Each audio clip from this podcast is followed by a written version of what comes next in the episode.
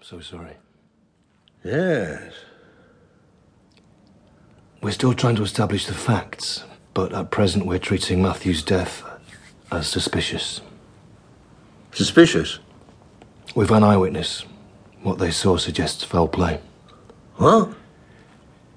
Matthew was studying in Manchester. Yes, uh, geography degree. Is there anyone else we need to inform? Matthew's mother? My wife, uh, Claire, passed away 18 months ago.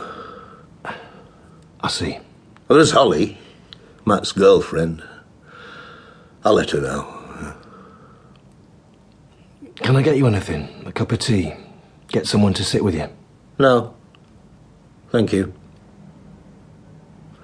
Are you all right to talk?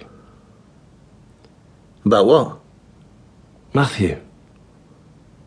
What sort of boy was he? Well, um, quiet really. We like the usual things music, uh, geography, of course.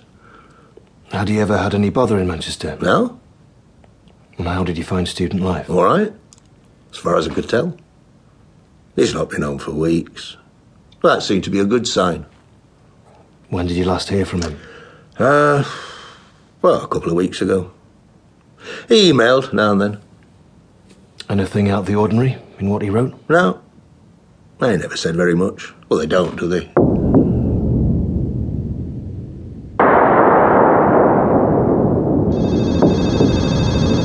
Tanner, I'm at Matthew's place now. Mulberry Hall. It's the middle one on the Fallowfield side. I'll be there in 15. Typical student room. Hard to see the carpet. Posters on the walls. Nirvana. They still listen to them. Spot what's missing?